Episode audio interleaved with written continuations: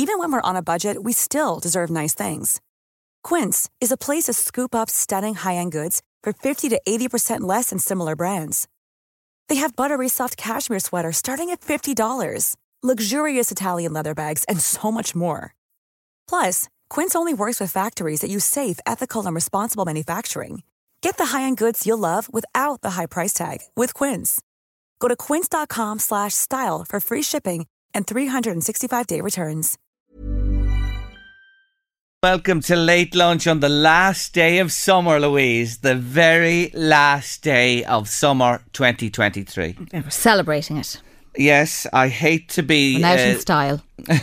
I hate to be the purveyor of uh, bad news, but today enjoy the sunshine. It's breaking out everywhere because after today, can't mention that four letter word. it's back to the other thing. Um, It's not snow, it's the other one.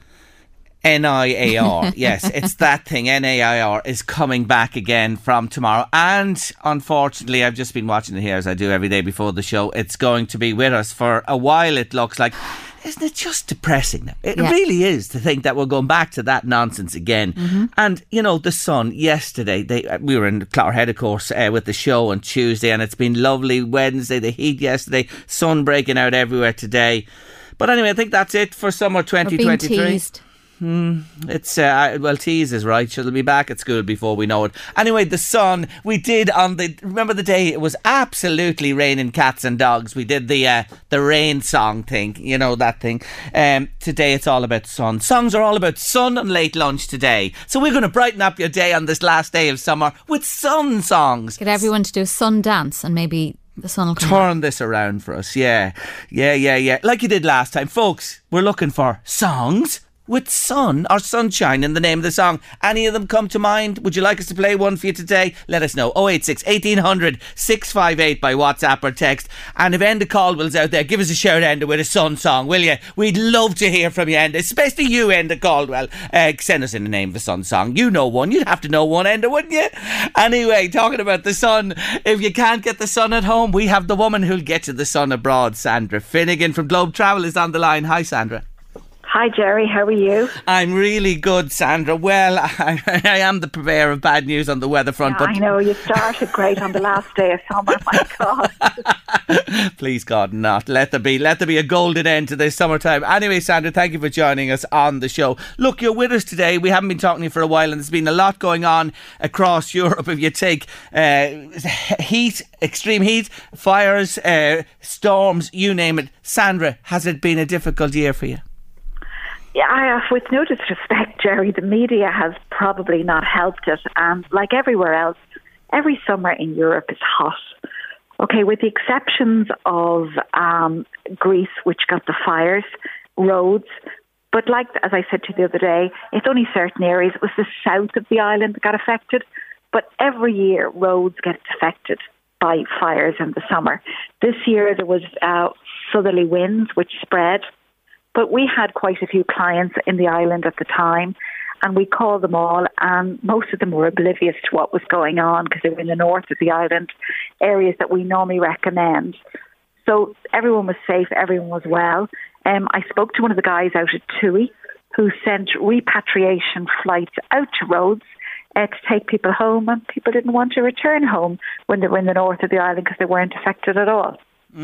So you're saying that, and, and I know the way, I do know I'm in the business, the way it can work at times. A, a picture and words in a particular area can really set the alarm bells ringing. Look, and that doesn't take away from temperatures having having risen. They certainly have. Mm. I was in Portugal myself at the weekend, and on Thursday evening, I I nearly needed a jacket in Portugal. It got cool in the evening. It was the first time I ever experienced it in August. Mm. Now, by um, Sunday, when, by Monday when I was leaving, I could feel the temperature is certainly increasing. Yes. And I spoke to my daughter this morning, and she said, "Ma'am, it was a bit warm just to go to the beach yet. We're going to leave it until the late afternoon." Right. Um, so I think this week again, temperatures seem to be rising again in Europe. Um, Northern Europe, you know, they're getting a lot of rain. Scandinavian countries are washed out of it. Um, so the global warming is certainly having effect. We are finding that families are now either looking to go early summer, uh, planning for next year. So they're looking at, you know, maybe if kids finish secondary school, going early June or going sort of maybe midterm break like October, November again to avoid the peaky uh, destinations or diversifying to other resorts. So there is a trend at looking at early or late and working around that. Yeah, yeah, yeah. Mm, that's and interesting. we were saying to ourselves, you know, okay, this normally because you know normally come mid to late August, there's a giveaway on holidays. So we've been doing an analysis on what was happening, and if you were trying to get away this weekend, there's just nothing there. Mm. It's chock a block because as you said, the weather has been so miserable. People are just trying to get the last ditch to get the kids away before they go back to school because in two weeks they're back. Yeah, that's um, it. This weekend the prices have been crazy. Whereas if you leave it from after the 27th of August, there's a bit of value to be got. You could go off for a nice jaunt for a week for under 600 euro to decent accommodation with flights and transfers. So there's plenty, uh, not plenty, but there is availability beyond. Is availability. And then come September, I can see this September being one of the most busiest Septembers looks like we've ever had bookings for. You know, mm. quieter in August compared to tradition, but September really, really booming. And a lot of people, you know, particularly couples or sort of people who are retired, love to get away once the resorts become that bit quieter. Mm. The uh, situation in Portugal is making the news at the minute, but again, as you say, that is an area in Portugal. There are people in Portugal, you mentioned you were there the weekend as well, that wouldn't even know. Absolutely oblivious to what's going on. Mm. And like everything else, if you're particularly around forest areas uh, in high temperatures, and whether it's you know a natural cause of fire, and sometimes it may not be a natural cause of fire. Yes, and uh, that is something that we hate to hear, where something has been started yeah. on purpose. Now, while you're with yeah. me, that's thank you for clarifying that. That there are a lot of people, and of course, you as a travel agent and your colleagues in travel agencies right across Ireland are in touch with people and always on the ball and keeping in contact to make sure everybody's okay. reach out, yeah, you yeah. have to reach out. People who go and book online, you know what I mean. The, the computer's not going to ring them back and say, "Well, how are you?" Mm. You know, whereas, you know, if we, we see a situation in a resort, we pull all our files, we make contact with everyone, make sure they're safe. If they need to be repatriated or need accommodation to be moved, we're there to help them out. Yeah. Which is, is everything. Which uh, I say again, it can't be beaten. Uh, I've been uh, at the receiving end of your kindness and your professionalism, and we always appreciated it, and we'll always feel that way about having you and your colleagues around the country on the end of the line. Now, when you're with me here today, I have to ask you this situation with the night flights at Dublin Airport. You're well aware of this as well. Michael O'Leary's been speaking about it. Lots of others. Uh, they've gone to court at DAA. They have a stay on the planning. The flights can continue at the moment. What do you make of this? What will the impact be, Sandra, if it's if it's okay. applied? it will have a major impact on, on flights. You know, the second runway was opened. They were given a, a set number of flights that they could take in after between 5 and 11 o'clock at night. Then they looked for stay of execution from 7 until 1 in the morning. Um, so that will have a big impact. Flights will have to get cancelled or flights will have to be diverted either to Shannon or Cork. So it really will if if the letter of the law is applied, and they are going to appeal it. I, I don't understand what they, um, you know, there's a, there's a difference of opinion on the, the granting of planning, and that'll be uh, decided in the courts, of course. But God Almighty, surely when a runway opens, I know there has to be certain rules and regulations, but it was opened with the uh, intention of facilitating more traffic in and out of Dublin. Facilitate, yeah, and then I think Fingal Council are saying, well, how do we actually calculate the amount of flights that's getting in there? It's like giving you planning permission for a three bedroom house and you build a nine bedroom mansion. Mm. You know, you yes. just don't know yeah. uh, what they're doing. But look, um, there'll be a lot of jobs affected by it. It's opening up the skies. People want good value for money when they're travelling. Um, and the more flights and options that are there, uh, particularly with more airlines coming in, yeah. Can you hear me, Terry? Yes, I have you there, Sandra. Yeah, yeah. yeah. yeah. You know, like EasyJet are going to start coming into Dublin as well, which is going to be another carrier coming in from um, late winter, early spring. We're just waiting on their dates to come in, which is going to bring more aircraft into the skies.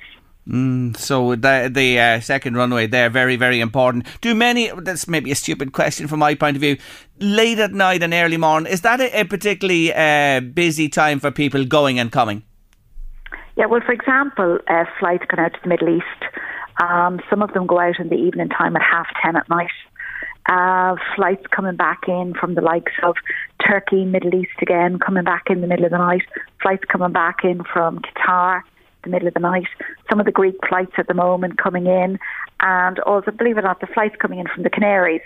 Some of them are arriving back in at 12, 1 o'clock in the morning. So, mm. yes, there's certainly traffic there um, air traffic control, or Should I even say that to you uh, in France, especially? Uh, what's the oh, situation there? Them, yeah, I know, I know, I know. Between the French and the Germans causing mayhem in Europe, and it just has such a knock-on effect mm. throughout Europe. You know. Yes. Um, particularly within Germany, the mm. amount of flights that got cancelled in the last couple of weeks. Yes. But thankfully, we've been able to, and it's mainly uh, the cities that's been affected.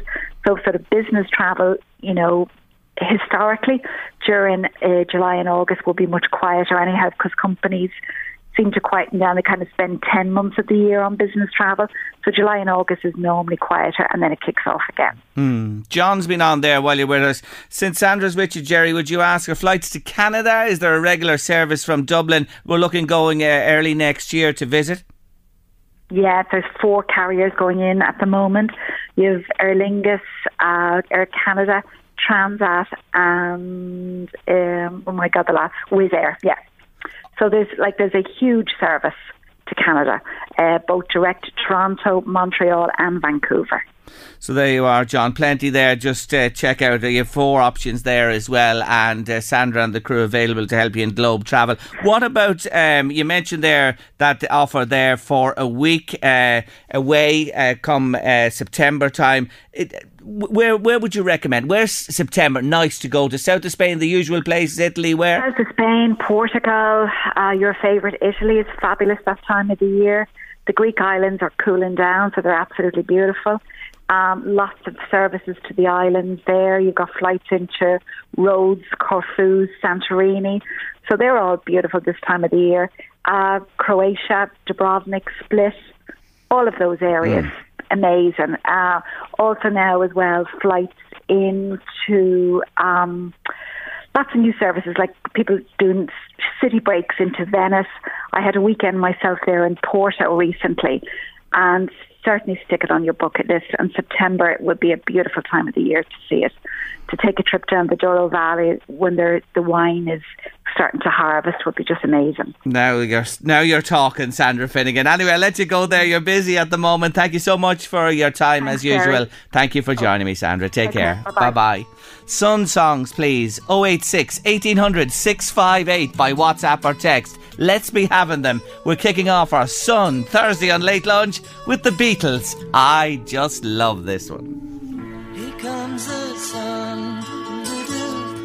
Here comes the sun. I say it's alright.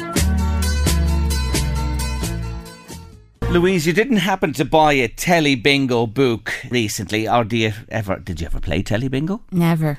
No, neither did no, I. And Mum I was, did, but I've never. I remember it back on RTE uh, with some guy who used to do the telly bingo and was a big thing. It was on in the afternoons, but hasn't entered my mind in recent times. But when I tell you a little story, I was in Londis on Crushrod Avenue in Drogheda this morning, getting a fresh bread. There wasn't a stick of bread in the house, and the guy there was telling me that they have a telly bingo winner who hasn't come forward.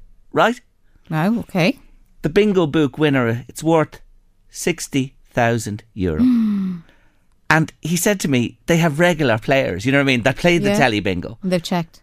Nobody, they, they've got to come forward now. So if you bought a telly bingo book in Londis, Crushrod Avenue in Drogheda, do check it please, because somebody out there has won 60,000 euro on the telly bingo. Oh, isn't it great? What a win. Searching. What a win.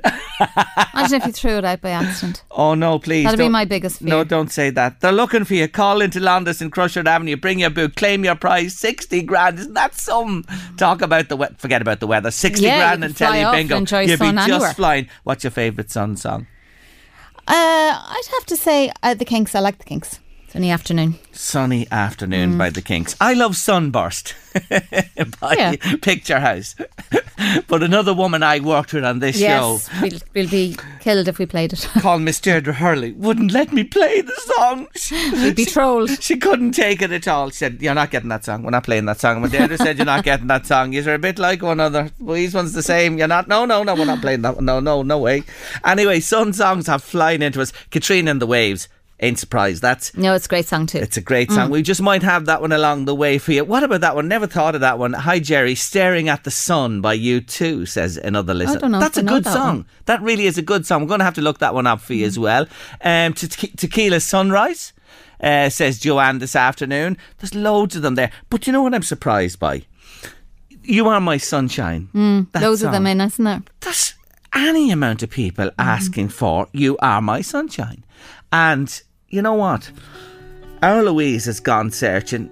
There are many versions of this song. There are, Louise, aren't there? There really are. Loads of them. But we want you to listen today to a young lady called Jasmine Thompson and her version of You Are My Sunshine. For all of you who've mentioned it to us today, keep the Sun songs coming. 086 1800 658 by WhatsApp or text. You are my sunshine, my only sunshine. You make me happy when skies are gray. You'll never know, dear, how much I love you. Please don't take my sunshine away.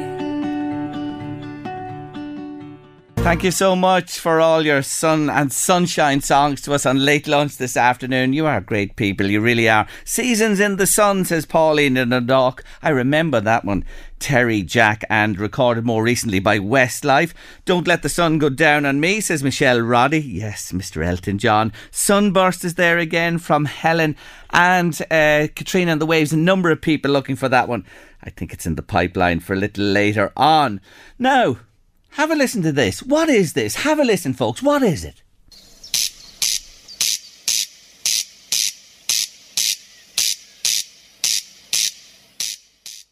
Yes, a sound that was common in Ireland many years ago, now confined to just a few places in the west of Ireland.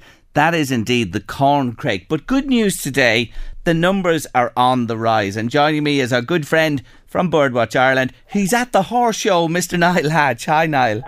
Hello, how are you? Hope you can hear me there okay. Bit of a noise here at the horse show, but all's good. Yeah, listen, uh, you have a great stand there and call and say hello to Niall. Uh, I was there myself last year at the horse show if you're up that direction. Niall, this is good news, be it not big numbers still. Oh, well, yes, it's very good news. It's, it's, great to, to, to see the species heading in the right direction. So I think that when it comes to conservation and nature, there's almost always so much doom and gloom. So it's nice to have a, a at least a some way positive story. And, and, and hats off to everybody in the National Parks and Wildlife Service, the Corncrake Life Project, the EU's other projects that have been making this possible. Corncrake still has a, a long way to go, but it's great to see this upward trend up 35%, which is really encouraging. Delighted to hear that. Now, Niall, you might remind listeners of uh, the uh, way a corncrake lives its life. It, it, it's another migratory bird that comes to Ireland. Where does it fly from?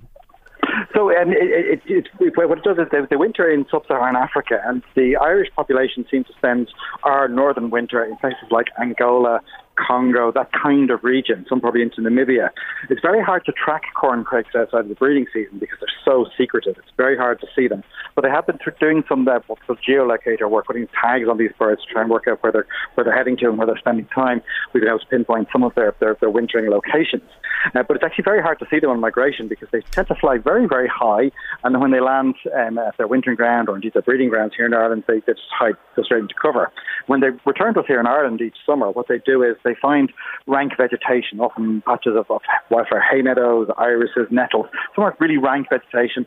They hide in there, and then they the, the males make that song, that, that that that sound that you played there at the start of the segment, very distinctive mechanical song, uh, and that's the main way that you know they're present in an area because actually getting to glimpse them or see them is really really hard. So it's mainly the sound you pick them up by. Now, they're in the west of Ireland, I mentioned there at the start, predominantly in Donegal, Mayo, Galway. There was word there was some moving into Sligo, and they've been found on one of the islands for the first time, what, in 25 years in this particular survey. Will it be a case, Niall, that it's only those type of, may I say, Gaeltacht areas that they're going to be in? Uh, it, it seems, for the, at the time being, yes. I mean, the, the, what it has, what really, I suppose, what, what's put paid to the, the corncrake in so much of Ireland, it's changes in agriculture. It's been the intensification of farming, the switch away from old style, old fashioned marginal sort of mixed farming, hay meadows, that kind of thing. But that still persists in some of the, the, the parts of the west of Ireland, particularly in Gaeltacht areas where, where, where, that's the most suitable sort of farming for that land. Uh, and so there the, the corncrakes and the people can live in harmony still side by side. The decline of the, the corncrake is, is was amazingly rapid in Ireland. It's a very sad story. If you go back to uh, if you go back to uh, the 1950s, there was a survey done then across Ireland, counting the, the calling males, so work out the number of pairs by counting the number of males, and that um, found that there were about 50,000 pairs of corncrakes across Ireland in the 1950s. Uh, today, that figure um, it's, it's up. It's up only so to, from its previous lows. It's, it's up to I think it's 218 calling males have been reported. That's up 35% on, on last year, which is very good. But you can see still how far below that is the 50,000 that there used to be. So it's a species that's been pushed probably permanently out of much of its former habitat in Ireland. And Niall, does it operate the corncrake in a way like the cuckoo that the male departs first and the female stays behind to rear the young and then makes her way back? So the, the male will stay around, as far as we know, uh, longer than the cuckoo would. With the cuckoo, um, he he mates with as many females as possible, has no interest in looking after them and uh, after the chicks, and then the female lays her eggs in the nests of other birds, and then she can fly back to Africa then and leave the, the unwitting foster parents to rear the chicks. With the corncrakes, it's a, it's a bit different. So the female, um, she she lays the eggs, she cares, she incubates them, she cares for the, the chicks herself, and the male keeps up the territorial defence. He keeps singing, making that, that sound. And to, to ours doesn't sound much like a song, but to, to, a, to a corncrake, that's, that's definitely a song, music to their ears. And uh, he does that to defend the territory from rival male corncrakes and, and to keep that uh, keep that patch. And they, they will have two broods in a summer. So um, it's not just the fact that he, he mates with the female once and that's job done. Uh, they'll mate again and raise a second brood if conditions allow. And that's one of the, the, the real key things for helping the species to increase in Ireland. It's important that they manage to get two broods away because the mortality rate of the chicks is so high. If you think about it, they're flying all the way to, to, to southern Africa and back the pressure of climate change, hunting in the Mediterranean, all of this, it does hit them hard. So uh, we need to get as many chicks away as possible uh, to ensure that there are at least some adults that will survive to, to breed in future years. It's a very short-lived bird. They only live for about two years. So um, you have to make, make sure they maximise their breeding success during their short lives. It's really good to hear that the mum and dad look after them and stay around and then only head off when uh, the second uh, brood are on their way. Um, on the other side, just to ask you about that, uh, you mentioned the Congo there, Angola. Are they as much under threat on that side with their habitat? Actually very, very hard to tell because there's a lot we still have to learn about corncrake. It seems that the main problems that they are facing are on the migration, particularly when they're crossing the Sahara Desert, um, which with climate change is getting wider and wider each year, uh, and also then with the lack of access to suitable habitat and uh, food here in Ireland and, and elsewhere in, in Western Europe. It remains quite a common bird in parts of um, you know, parts of Russia and some parts of Eastern Europe. But um, uh, but, but we know that it, it, it, reacts very poorly to rapid changes in, in land use. As farming becomes more modernised, this bird disappears. And so the main problems they're having, as far as we can tell, are actually here in Ireland and around the breeding grounds. But the problems they reach on migration, uh, that they face on migration, are hitting them too. And there's a lot we still have to learn about what happens to them in places like Angola and and Congo. It's very hard to send uh, to send researchers there to track them. Yeah. Uh, and there's local NGOs working there doing great work, but some, some some of those parts of the world have been afflicted by terrible wars in recent years and other sorts of strife. So it is actually very difficult to keep track of the corncrake outside the breeding season. So all we can do is play our part here and increase the uh, uh, environment for them here. Look after the agricultural side that is conducive. And farmers, I have to say, farmers have bought into this and doing great work and participating in it. That's all we can do on our side. Oh, absolutely. And hats off to the farmers who are doing sterling work in supporting this project. Um, we in Birdwatch Ireland, too, we work with, with quite a few farmers when it comes to our own con- corncrake conservation efforts. And we have an active project for them in uh, Mayo, actually. We have two reserves on the uh, the Mullet Peninsula in Mayo where, where we have breeding corncrakes. And it's been really good to see them, uh, to see them thriving there. Uh, and also, the, the, the, more this kind of work that happens, the more that uh, the National Parks and Wildlife Service and, and organisations like Birdwatch Ireland work out exactly what it takes to save corncrakes, what, what needs to be done. So we're perfecting it all the time. So hopefully the techniques will get better and better, and, and the birds will have an even better chance. Good news on the Corncrake front. Away you go, Niall. There, do your work at the uh, horse show over the next few days. Good luck to you with everything there, and do give Niall a shout at the Birdwatch stand if you're attending the show in the RDS. Thank you, Niall. Thanks very much. Thanks. Not at all. Take care. That's Niall Hatch there from Birdwatch Ireland. Good news on the Corncrake front. Good news on the Sun front today, but beyond, well, what can you do? But let's enjoy it with another of your requests for Sun songs on late lunch this afternoon. It's the Kinks, and it is where I hope it is wherever you are. A sunny afternoon. The taxman's taken all my dough and left me in my stately sunny afternoon. Just reminding you, we've teamed up with Fáilte Ireland to help you experience the best vacation ever. My, myself, I've been out and about on a brilliant vacation to AWOL Outdoor Adventure and Rally School Ireland in Scotstown, Monaghan. What a fantastic time I had. And they're right on our doorsteps, folks. Check them out if you'd like that holiday experience all in one day. I have a 150 euro one for all voucher thanks to Fáilte Ireland to give away to one of you.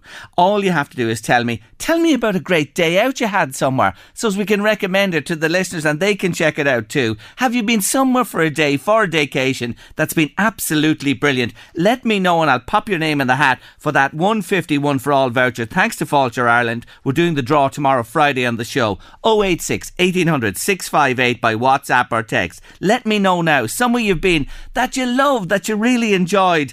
And I'll put you in the hat for that 150 euro voucher. Wouldn't it be just nice on a Friday afternoon to win that? Yes, it would indeed. And for any amount of exciting and adventurous vacations, check out discoverireland.ie and look for the hashtag best vacation ever. Come on, 086 1800 658 by WhatsApp or text. Let me know your favourite day away, vacation. I want to hear from you. Now, Meath County Council, we've been talking about them the last few days in the context of the flooding in Bettystown, but they're involved in a wonderful initiative with Next Bike by Tier. Yes, there's bikes available all round Navan now, and to tell me more, I'm joined by Patter Golden, who's the Ireland Country Manager for Tier App. Hello, Patter. Hey, how are you keeping? I'm keeping really well. Well, on the streets in Navan, I just see you have 25 push bikes, 25 e bikes, and there's e cargo bikes on the way. What's the take up been like, Patter? Yeah, it's been fantastic now. So, like you said, about a week ago, we launched 25 push bikes and 25 electric bikes. And we're seeing the bikes been used nearly once a day. And even on the bank holiday, I think each bike was used nearly three times. So, uh, there's been fantastic uptake. Um, and as we, I suppose, continue with be partnerships within the area and continue to develop that parking infrastructure, we're hopefully going to see that continue to grow. And the people using them, do they know what to do? I want to get to this, you know, how to, you know, uh, get the bike, uh, take it out with them, and where to leave it when they're finished. Is that working smoothly for you? Yeah, so far, and I think uh, what we can maybe do today is go through the, the rules in terms of the parking because I, I know that has come up in some of the Navan community forums on what exactly they are. So once a customer downloads the Next Bike by Tier app, um, they'll, they'll log in with or they'll provide their customer details and they'll register a credit card. Now, what happens is once they've registered on the on the app, they then go to a vehicle or a bike. They'll scan the QR code, and that will unlock the bike for them. Now, as they have started their trip in in the app itself, it'll actually show where a customer can park a vehicle. So, so in Navan Town Centre, all vehicles must be parked. Oh, apologies. All vehicles must be parked at mandatory parking stations. So the council have done a great job in increasing the number of Sheffield stands right across the town centre. So there is where it is mandatory parking. But as you move outside the town, um, where I suppose there currently isn't as much parking infrastructure, customers can leave the, the bikes for a fee in given zones. So we've highlighted in the app there's something called a purple flex zone, where if a customer leaves the bike there and it's not obstructing, be it a footpath, they'll be charged just one euro. Uh, and then you have blue zones, which are free to uh, park a bike at. Now, if a bike is incorrectly parked or parked outside of these areas, customers will actually have a fine uh, of 20 euro and could subsequently be removed from the service if that continues. I, I hope that clears that up. Yeah, thank you for mentioning that because we saw that all right. That people were asking what uh, way does this whole thing work, but that's important. You must leave them in the zones. You can't pather just abandon them anywhere because you're going to be debited if you do. Correct. And what, what also you must know is that every bike is GPS tracked. So we know where the bike is at any given point in time and who the associated customer is as well. So that's how we'll manage the scheme. And if the vehicle is reported as being misparked, be it uh, by the position or GPS coordinates of the vehicle or through a pedestrian, um, then that comes through to our team who will be on the ground then we, what we call rebalance the bike. So they'll bring the bike to a given station or correct zone. And you know, you have to consider others who are coming after you, Padder, to use the service as well. It's manners. It's just common courtesy to leave the bikes in the zones designated. If you're leaving them outside, you're going to be hitting your pocket, you're messing it up for others, and you're just causing a nuisance for the likes of yourselves and the council who have to attend to these. Isn't that fair comment? And that is fair. And, and unfortunately, you do see it occur in, in certain areas. And look, what we have done in, in uh, I suppose, other services that we do operate, we'd have to remove vehicles from that given area if it does continue to happen. But uh, that's an extreme, uh, I suppose, case. Even when we're on a budget, we still deserve nice things. Quince is a place to scoop up stunning high end goods for 50 to 80% less than similar brands.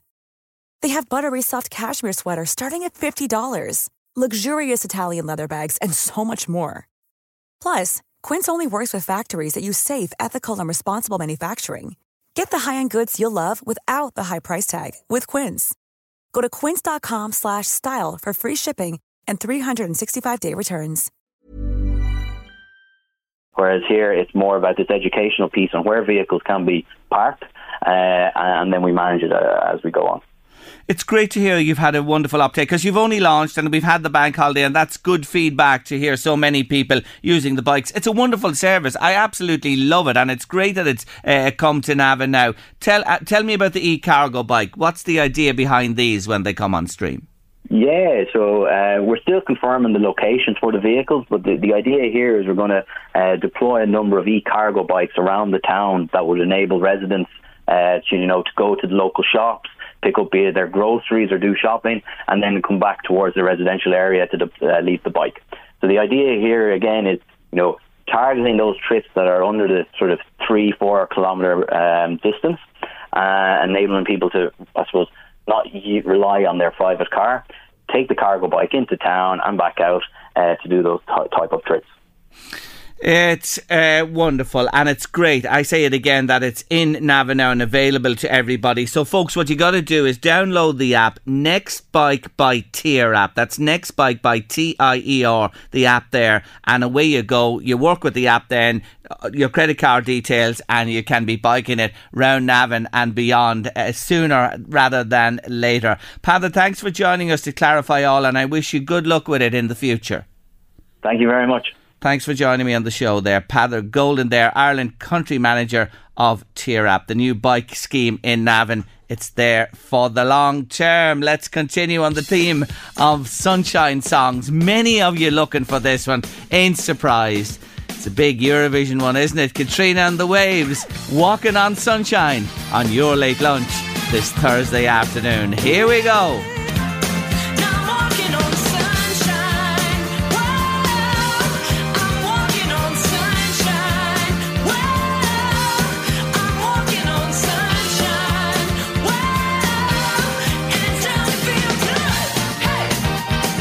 Katrina and the Waves, Walking on Sunshine. Must be one of the best sunshine songs ever. It really, really is. For all you who requested it this afternoon, and there's loads coming to us. Our Danny's been on. The sun ain't gonna shine anymore by the Walker Brothers. Danny, I remember it well. It always shines when we meet our Danny. It really does. Majella ain't no sunshine. I think you're in luck today, Majella. Sunrise by Norah Jones, says Kate. Sunshine on my shoulders. John Denver from Holly. I love that song myself too. And uh, Stevie Wonder, you are the sunshine of my life. Mentioned in another dispatch there. If you love soccer, if you love association football, stay with us on late lunch. James Quinn is joining me next. He's a brilliant book out called No Foreign Game. When I received a copy of James Quinn's brilliant new book and I looked at the, the uh, title, No Foreign Game, and the subtext on the cover is Association Football and the Making of Irish Identities. I remember growing up as a young fella in a traditional GAA family. Mind you, my dad was a big Manchester United fan, and of course, you know, I'm a gunner from a distance too. But when I became involved and started to follow Drogheda United in the League of Ireland, family members, not my dad and my mum, but other family members would say, Oh, that old foreign game. And when I saw the title, it brought me back. James is on the line to chat to me. Thanks for joining me on Late Lunch, James. Yes, it's good. It's good to be here. You heard what I said there. That put down that I remember as a child. Are you not going to watch or play that old foreign game? Yeah, yeah. I mean, it, it it's been a, a traditional insult, really, um, for soccer supporters going back a long, long time. I mean, al- almost since the foundation of of the GAA in the mid 1880s, when because Ireland is fairly unique in in having actually so many different types of football. You know, Uh, in most parts of Europe, really, soccer is the only form of the game. In some, it's soccer and rugby. But here we actually have three main forms of, of the game, and one which was founded by an organisation that basically set out to promote um, Irish culture as best it could. So it creates a much more complex situation in Ireland than elsewhere. So there you are. That's the reason we are more complex. I often felt that about the Irish anyway than any other nation in the world. But here, James, you can clarify. In my book, football is soccer. Yeah, well, look, that's that's I mentioned that it's it's very contested, really, and in the book I use um, I use the terms association football, I use football, I use soccer, depending on, on the context. Mm, I mean, the, the problem with association football is it's a bit of a mouthful. yeah. So, um, hence that it, it was originally abbreviated to soccer for association, so soccer football, and then that just became soccer. So I, I, I think just let's say let's depend on the context. If there's a, a case that it can be confused with Gaelic football, I'll describe it as soccer. In other cases, I'll often just describe it as, as football. Now, it's so intriguing to read in your book, you know, the formation of, let's call it soccer for the purpose of this interview, uh, on the island of Ireland, when, of course, uh, this island was part of the United Kingdom and the real core of the game was in Belfast and it was administered from Belfast. It, it's fair to say that, you know, south of the border or south of the north always felt excluded, especially in those early years. Yeah, very much so. I mean, the the the as you say, the headquarters of the Irish Football Association was in Belfast, which was very unusual in terms of Irish sports. Um, the international team played their games in Belfast. Um, the international team was largely selected from Belfast and its environs. There would occasionally, by the 1890s, early 1900s, there occasionally would be a sort of token southerner put in there, but it, it was very much seen in the rest of the country um, as a team from the northeast. I mean, southern newspapers would either describe it as Ireland in inverted commas, or sometimes just as Belfast, rather than you know as as a truly national team.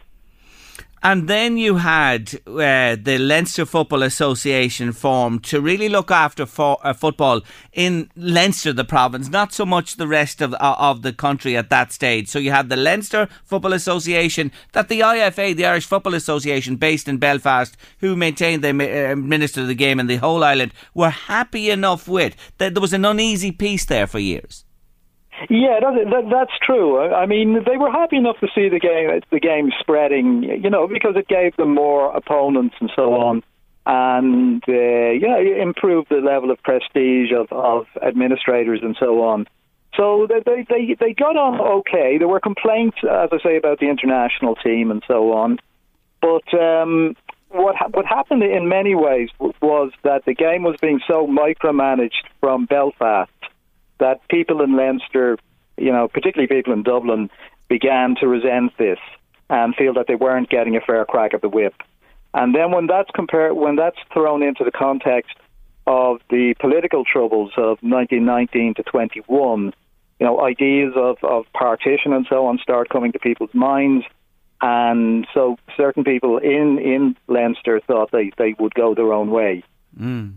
Now, you had um, clubs from uh, Leinster, Bohemians, and Shelbourne in particular, partaking in competition uh, with the clubs up north. They didn't fare particularly well because the clubs up there were well ahead of them.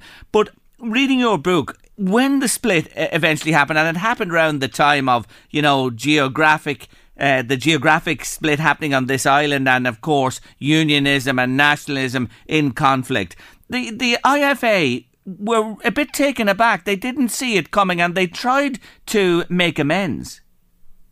Yeah, I, I think there was a, a complacency there um, that they they'd gotten used to complaints from the south, and they they had weathered them for quite a while.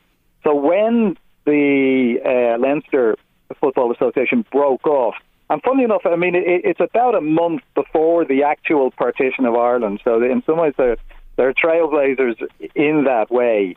Um, it was a bit of a shock to Belfast, and they did make some efforts to concede a little more, a little more power, and maybe even a little more respect to um, to the Leinster authority. You know, to to balance things up. They went their own way, and the FAI was formed. And uh, um, at the time of uh, of the split, I, I, I know as well Shelbourne and Bohs, who were participating in the competition with the clubs from the north, and Dundalk he, here in our own area, they they, they they had their misgivings about this uh, new association in the Republic.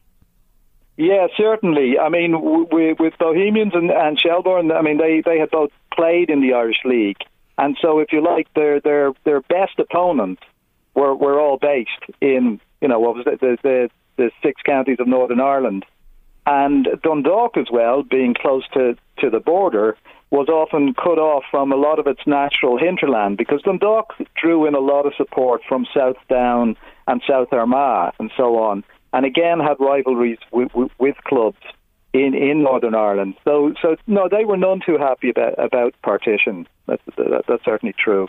It happened anyway. The Irish League went its way. The League of Ireland, the IFA, the FAI, and you know uh, you have a lot written about what happened subsequently in this book. And as the cover says, Irish identities came into play f- for sure.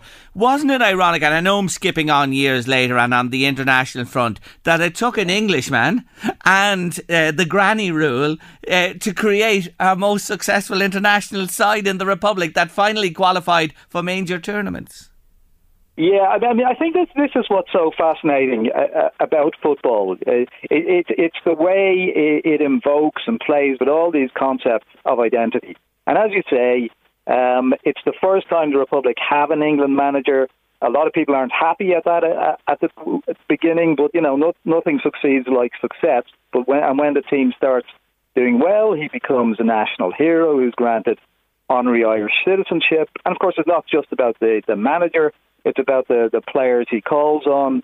So, I mean, roughly during the Charlton years, I mean, half the team tended to be born outside the, the Ireland of Ireland. And I mean, it, it also, I think that's interesting in, in that it shows that, you know, nationality is not just geographical, it's also ethnic. It's not just about where you're, you're, you're born, but it's also the community you're born into. And, you know, Irish players like, you know, Tony Grealish or Kevin Kilbane or Seamus McDonagh were brought up in a very self-consciously Irish environment, and so we're actually much more proud to play for Ireland than they would have been for for the land of their of their birth, you know. Mm. And then going back to the leagues, of course, in Northern Ireland, the tensions, uh, you know, were always there. Belfast Celtic, Derry City having to withdraw from the league, going out of football, and ultimately coming back in the League of Ireland with dispensation from UEFA as well. And those tensions in the in the international team simmering under the surface. It's not been plain sailing by any means for the IFA. No, it hasn't. It hasn't. Uh, as I say, you know, football is very contested ground, and, and in many ways, you can't divorce fo- football from the political context of the state that it happens in, because a lot of those, a lot of um, political and nationalistic views are channeled through football, as we, as we've all seen. I mean, it, it, the, the football stadium often provides a, a, a public platform for uh, for these tensions to be expressed And we've certainly seen that in this country. Mm. And back on our own uh, territory here, the old League of Ireland, or the Chicken League, as Eamon Dunphy used to call it when he when he wrote about it. You know, when you look at the league, and I'm a big fan. I'm a big fan, and I sit here in County yeah. Louth with two big League of Ireland clubs, Dundalk and Drogheda yeah. United. I follow Drogheda myself and have from I was a nipper, but yet I despair at times when I look at the league and the facilities and how it really is so poor. Yeah, I mean, I I, th- I think that's a complaint of uh, football fans throughout the country. I mean, we're supposed to be a relatively wealthy country, but uh, our sporting facilities, and you might even say in particular our soccer facilities, mm. are, are, abysmal. You know, we, have one or two uh, honourable exceptions, and I think there's a lot of catching up to do to try and bring the levels of interest in the game, even the quality of the game, to bring the facilities up to match those. I mean, that's that's true of say clubs like Dundalk and and lots of other clubs throughout the country. Mm, yeah. And I, I think I think it's partly down to the fact that it was you know a semi-pro game, and so a, an awful lot of the money that was in the game um, went to players' wages. You had clubs outbidding each other, and there was a level of short-termism in the game and a, a failure to to plan ahead. And I think in many ways we're just we're reaping the consequences of that these days with the, the poor facilities that are that are in the Irish game. And as you write, many people uh, adore clubs across the water, uh, you know, uh, yeah, ironically, yeah, yeah. and so many thousands go every week. And Celtic, of course, with their huge Irish support and that identity they hold on to within Glasgow and in the wider context. You write brilliantly, may I say about that too. But coming back to the you. League of Ireland, do you think that the, the, the, the corner has been turned? Has the penny dropped with this new initiative saying to government, local authorities, and everybody, you've got to really help, you know, the clubs in the League of Ireland with facilities and more besides. Do you think that's going to happen? Well, I hope it does. I hope so. Um, I think it, it, it's the way forward to make the clubs much more community based, and so and therefore involve local and central government as much as you can in the provision of facilities. And uh, you know, I, I think with a strong community base, that perhaps stops clubs overreaching themselves as when they, they have uh, single owners. And I, I think there is a space because I think looking at football across the water now, I think there are a lot of uh, supporters who are a bit uneasy about the type of people who are taking over football clubs. You know, dubious oligarchs and agents of repressive states and so on.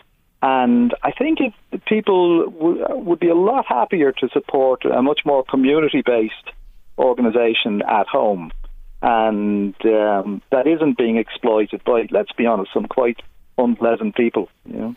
Yeah, it's a it's a real worry, and when you see the millions and billions being thrown at the game, uh, you begin to wonder. But there, I, I, say, as a fan, there is an appetite for it here, and with help and support, and you know there uh, there are external uh, investors that are good for the game here, not fly by nights are not anything like we're seeing uh, in the UK with the massive amount of money that are going in. But there is something yeah. here, as you say, that is well worth investing in. But by God, I say it here today that when you're with me, please, please, government and local government, please facilitate the moving forward of clubs with facilities. It would make a huge, huge difference. James, look, I have to leave it there today. I absolutely love your book. I haven't fully finished it yet. I'm I'm engrossed in it, and I highly recommend it to football fans listening to us today. It's called No Foreign Game Association Football and the Making of Irish Identities by James Quinn. Get it, buy it, read it, enjoy it, buy it for a football person in your life. I promise you, they'll love it. Well done, James. Thank you very much, Gerry. I'm very pleased you enjoyed the book. Thank, thank, you. Thank you very much for joining me on the show. Congratulations on it. It's simply brilliant. James Quinn there on your late lunch this Thursday afternoon. Summertime DJ Jazzy and the Fresh Prince. Says somebody there. That's my favourite song about the sun, Gerry. There's lots more there besides. We haven't forgotten you. There's more sun songs to come, I have to tell you. We've one for you in a moment's time with a local twist. Hi, Gerry. What a great day out we had last year at the Virginia show for the Bailey's Cow Competition. Looking at the cows being prepped for the show, the animals, lovely stalls, coffee, lunch in Willows, lots to do and see. Great family day out on your doorstep. That comes in from Fiona Kelly in Navan this afternoon. A day trip from the dock to Belfast was brilliant, Gerry, says another listener, for the train journey alone. My day trip to Wexford was fantastic, says Mary, too. I'd highly recommend it. And Joanne, Ardgillan Castle, right on our doorstep. Unmissable, Gerry. You're all in the hat for the draw for the 150 euro one for all voucher from Fáilte, Ireland, telling us about your daycation. Sun songs coming up after three on the show. The artist known as Seamus Smyth and more Sun songs, my top five countdown. But let's have a listen to this one up to three. It's from Farah a local brilliant artist. It's Sunblock from Farah.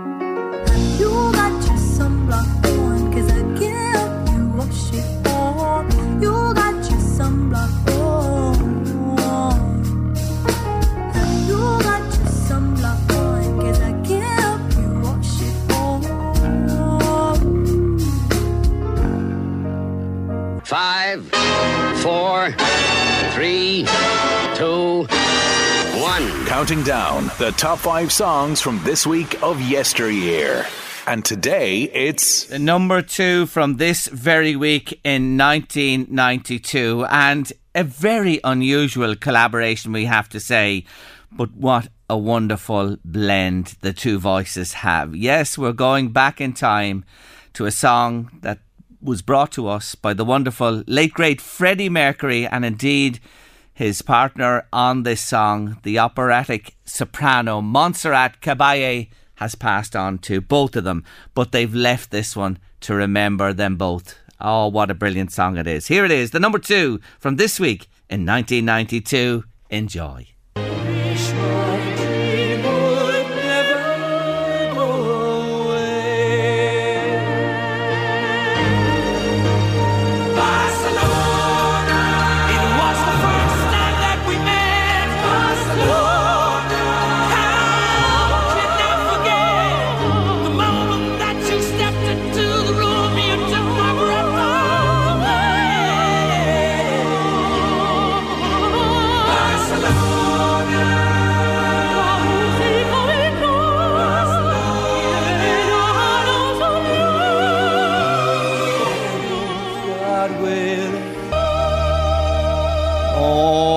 Hairs are standing on the back of my neck, I have to say, listening to that one. Yes, Freddie Mercury and Montserrat Caballé, Barcelona.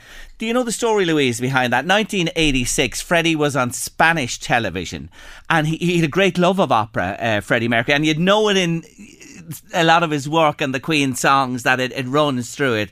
Uh, you know, Bohemian Rhapsody, for example.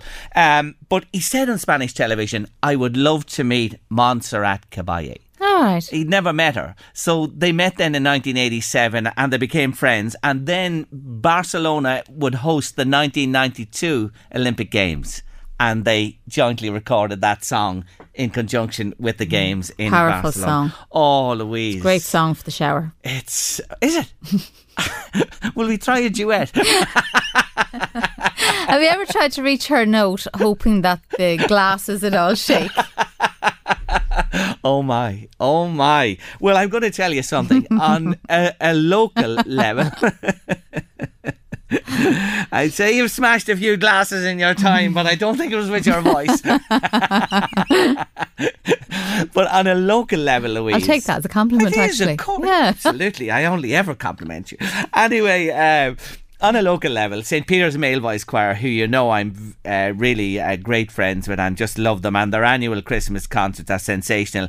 But Sean Tester, a member of the choir, uh, duets with the wonderful Celine Byrne, that song. Oh, wow. Oh, Louise, Louise, talk about taking the house down. Oh, brilliant, brilliant. Uh, they are together, the pair of them. And I just want to mention Sean and Celine today in the context of that song, our number two from 1992.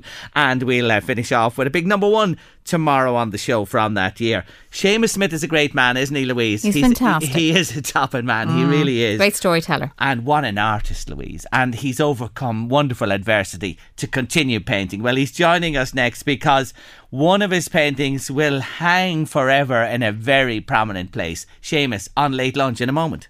If you have called to attend the new Cirrus rehab unit at Our Lady Our Lady's Hospital in Navan, you will see a painting hanging there called The Sun and the Moon. It's absolutely beautiful and it was painted by my next guest. Seamus Smyth, welcome back to the show.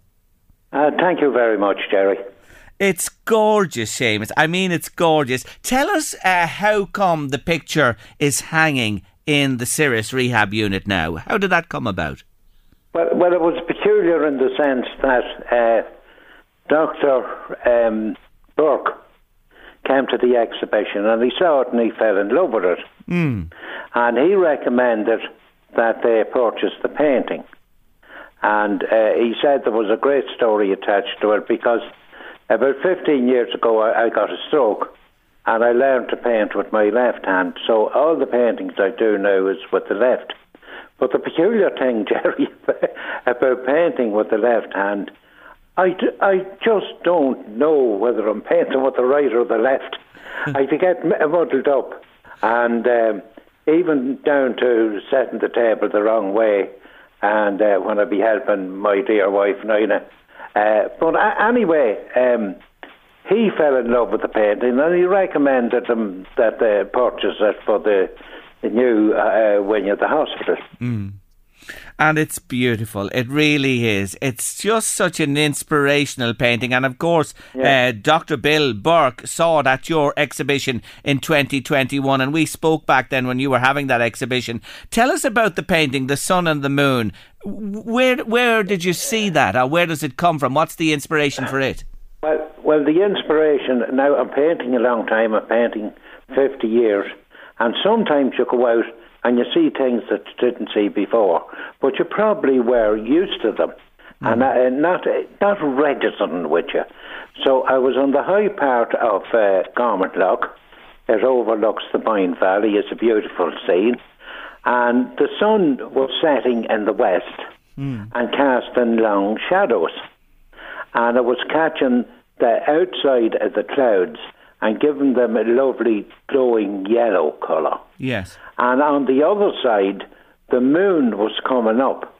So I had a problem there with the bright sky of the sun shining on them and the dark sky of the moon. Do you see? You can't paint bright colours when you're uh, uh, imposing a, uh, a bright colour and a dark colour. Yes. You see, it has to be that way. It's just like Gerry putting uh, uh, a sheet of white paper on a sheet of white paper. Mm. It's no good. Uh, uh, but if you put uh, black on white, you'll see it better. Right. So uh, I had these problems. I wanted to uh, leave people aware of the moon and aware of the sun, and I had to capture the yellow brightness of the day and also of the moon. Yes. Well, you did it absolutely brilliant. Harry's been on to us from Cullen to say, Gerry, that man Seamus is a genius. Oh, I love that. Yeah, Harry, you've made that man Seamus' day for sure today, but you are, you are just simply wonderful. And we've been talking about the sun and sunshine on the show today, and it's a lovely way to round it off, you and, and this particular image. So you held that image in your mind's eye and then went and painted it. Well, I had to hold it in my mind because you couldn't take a photograph of it because you need a lens from here to Dublin to, hmm. ca- uh, uh to capture it all in. There was too, too much of a divide between the sun and the moon. Yeah. And it stayed in my head, and I thought about it and thought about it probably for six months. Hmm. I, d- I did an awful lot of work in the mind. and uh, eventually, I got a big can- canvas, uh, five foot by three and a half, and uh, I'm at the stage now. I I was always painting to to sell paintings, but now I'm nearly eighty and I can paint whatever I want. I'm, uh, you, you know, we are financially secure with pensions and that, and I don't have to, uh, you know, paint for, for the public. Yes. I can paint for myself. Ah, isn't that a isn't that a freedom that's lovely? Yeah, it's it's great. It's great to have that freedom because there'll come come a, come a day in in your life, and you say to yourself, uh, you might be influenced. I was very influenced by people when I was starting off, and uh, that was one of the ways I learned how to paint. And uh, you come to a stage then you say, well, I'll do it for myself. And what about uh, all the other great artists? Well, what about them? You just want to do it for yourself, and you might create something better, which I, I did, un- unknown to myself. Mm, and and you know, right-handed, left-handed, you're producing absolutely marvelous works today. And oh, thank you very much. You are, and and love it still. And do you do you go at it most days, Seamus, or do you take a break? How do you work? Now, I'll I'll tell you what I do. I uh, work about four days in the studio, which you promised me you'd come out and see me. Oh, with the Lord God, I'm in big trouble. I'm in big trouble. I knew that was coming. I was hoping I'd get away with it. I've been. Co- Seamus, Seamus, I'm making a public pledge on the airwaves today, and I'm Right, not going to let you down. Seamus, I promise you, as God may strike me dead, as they say. I am going to meet you in your studio and see your works, and then you can tell me all about, you know, how you work. Because I'll tell you why. I want to finish with a lovely song about the sun today, and dedicated Right. to you and Nina as well for all the joy you bring through your painting and, and your work. Seamus, I'll uh, be out to Thank see you. you. I'll be there. You'll, ha- you'll have to come because it'll be I looking will. forward to seeing you. I will. I And, promise you uh, that. Nina, well, uh, she has a special coffee Oh, great. prepared. Well, listen. going to prepare it for you. I am going to do that now, and I can't get out of it now. God bless you for joining us. Enjoy the sun and the moon if you're in the Cirrus Rehab in Our Ladies in Navan. We'll be talking soon, but today I want to finish off as Eddie Caffrey prepares for his stint here on LMFM. Stay with us with this one for you. Ain't no sunshine when you ain't around, Mr. Smith, and Nina as well. Here we go. See you soon. Ain't no sunshine when she's gone. It's not warm when she's away. Ain't no sunshine when she's gone, and she's always gone too long. Anytime she goes away.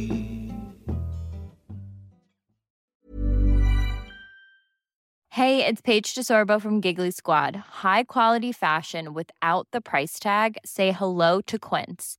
I'm snagging high-end essentials like cozy cashmere sweaters, sleek leather jackets, fine jewelry, and so much more. With Quince being 50 to 80% less than similar brands. And they partner with factories that prioritize safe, ethical, and responsible manufacturing. I love that. Luxury quality within reach. Go to quince.com slash style to get free shipping and 365 day returns on your next order. Quince.com slash style.